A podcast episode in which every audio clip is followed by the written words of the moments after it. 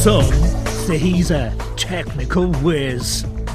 Some say he was born in Cornwall. While some say that he's on a journey. It's The Journey. And here's your host, David Hackett.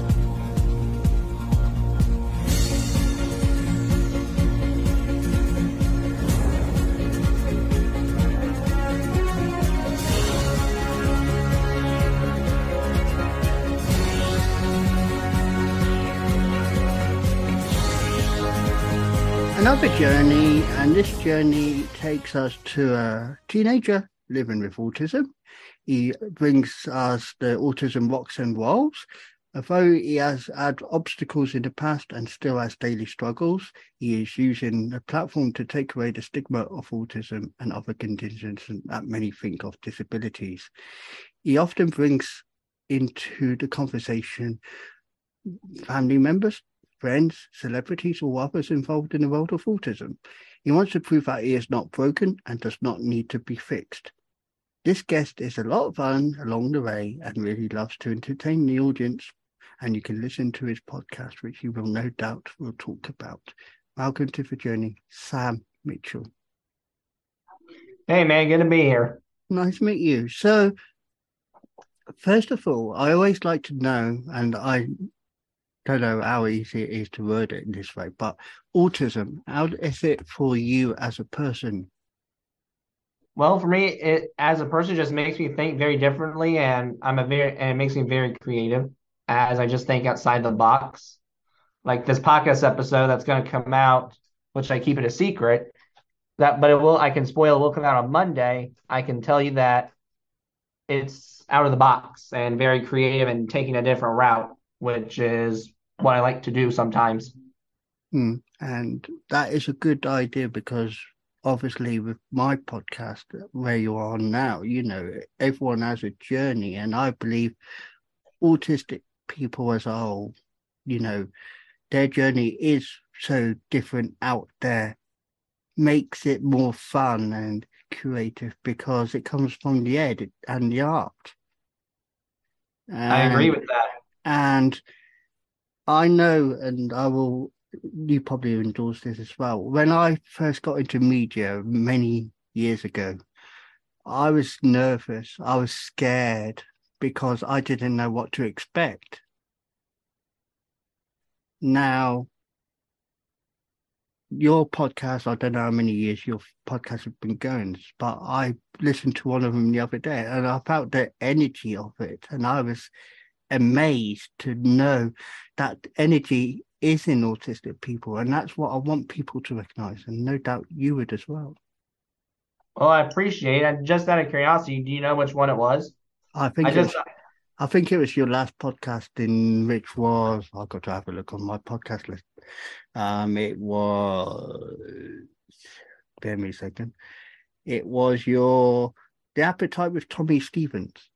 Oh yeah, yeah, I liked him. He's a pretty good guy. And it was just a and then describing about arriving in Al's kitchen, my goal was to create some passion and some heart. And I like that. That was what he said. I did not say it. That's that's from him totally.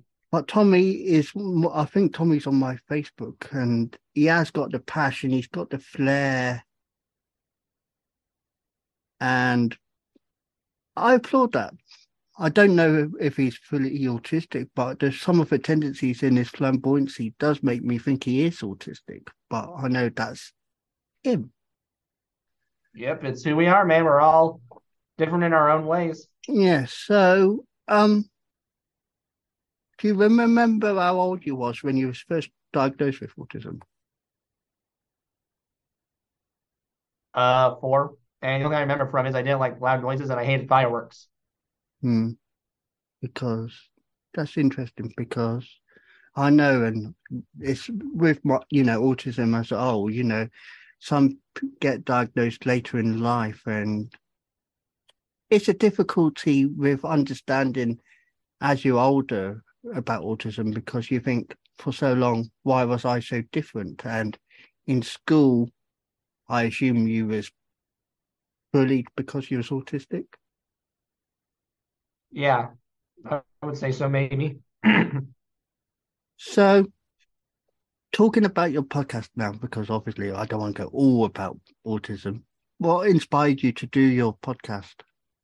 Well, it was after I joined my high school's media club and I helped out with those podcasts, which was Thundercast. Feel free to check that out. But I didn't want to stop there. So the only way I knew to continue my media skills was to start my own podcast. And that was when I decided to create Autism Rocks and Rolls.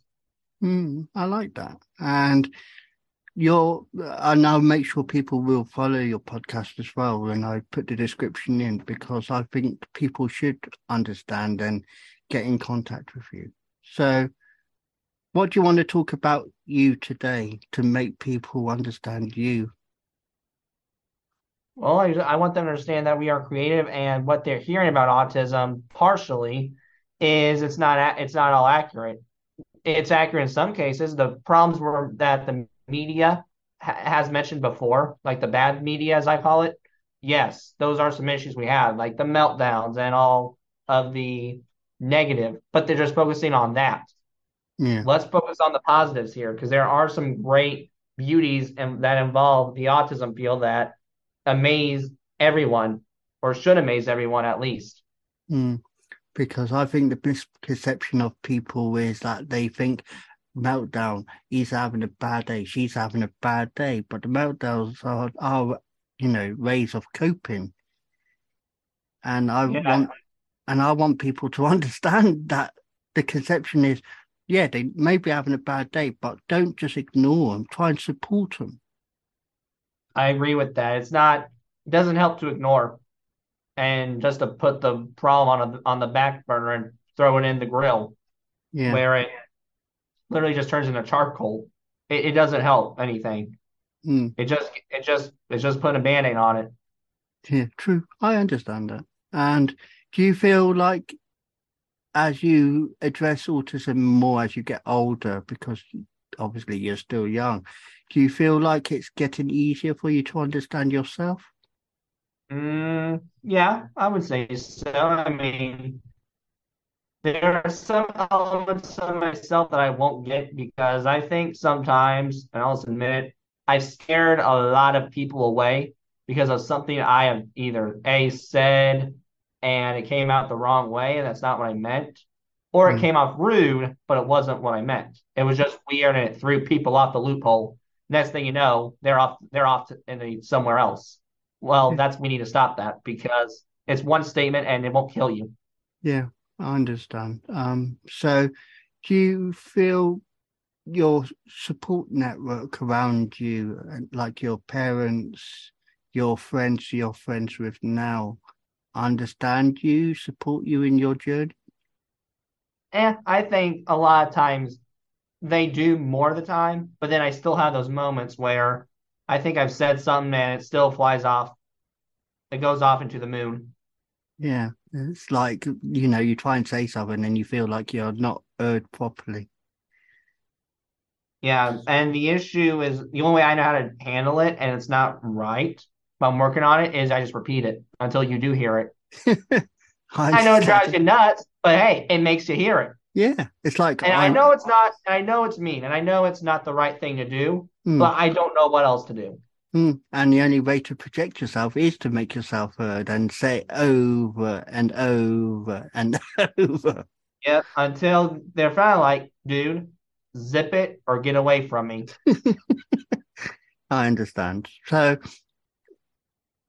the next thing is, do you feel like with the understanding that you do with your podcast and many other people who are autistic, do you think there will be a time where autistic people will have the chance to be heard for themselves and not with that person behind them? I'm ho- I'm hoping to one day, but what I've learned with the autism, and this is one of the beauties, is they go above and beyond because of the underestimation. So I've known a lot of people who have probably gone on to bigger things because they've been told they can't do it. They can't do it. They want to do more for a podcaster, okay, sitting in a podcast wheel and recording, great. That might be good enough for them. Not for someone on the spectrum or for someone with a condition, because they probably, because they've been told so much, You can't do it. You can't do it. You can't do it. They want to go above the podcast. They want to go above the regular cook in the kitchen. They want to do something bigger Yeah. than everyone can imagine. It's like um people always say, and I don't know how true this is, they say about the actor Dan Aykroyd being autistic. It's true. It It's is true. It's true. He- It's He's confirmed it himself.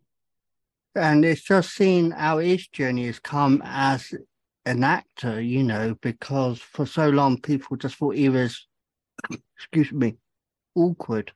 But he wasn't awkward. That is his way of coping. Yeah. And here's the thing, though. He's more than an actor. He's a creator because Yeah. he was obsessed. What's Ty calls obsessed, but I call it practicing for our future skills with paranormal stuff, like such as ghosts, Bigfoot, probably. He was he wanted to do something with it, and he did. But not only did he act in the movies, he created the Ghostbusters franchise.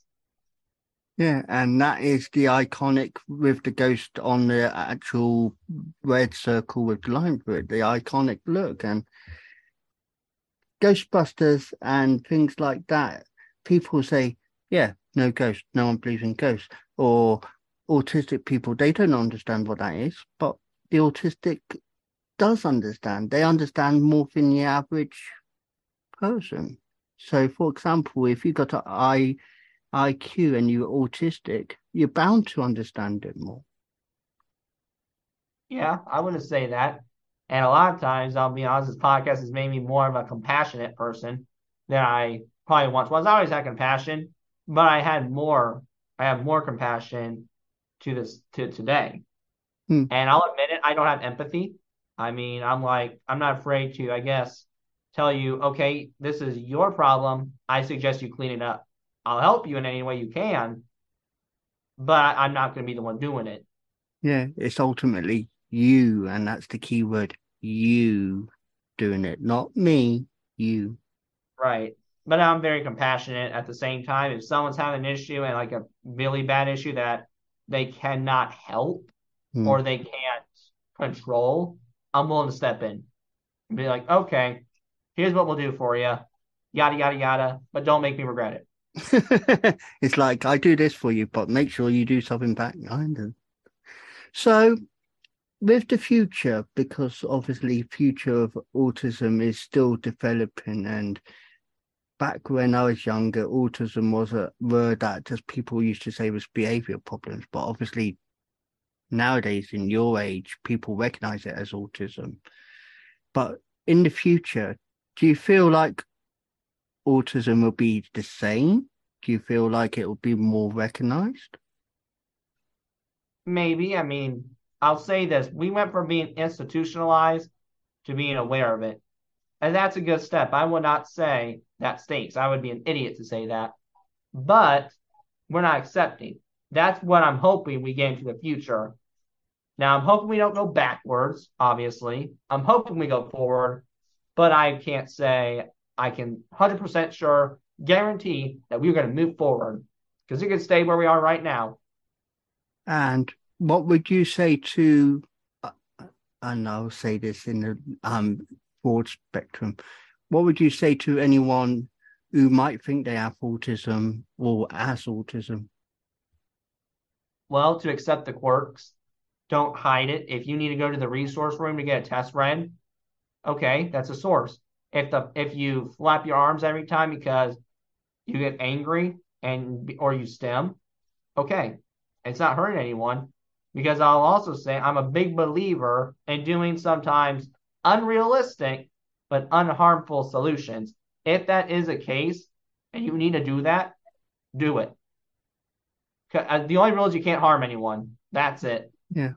And if anyone wants to get in contact with you, how would they be able to get co- contact with you?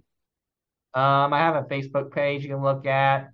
My website, Autism Rocks and Rolls, has everything on there, like contact, where I'm at on social media, email. So if you and let me put it this way with social media media. If you think I'm there, I'm there.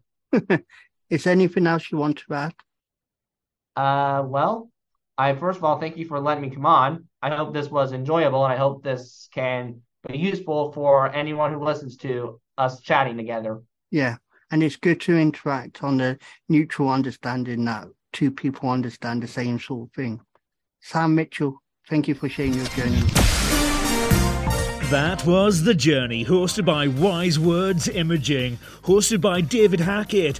Be sure to like, subscribe, and listen to another journey coming soon.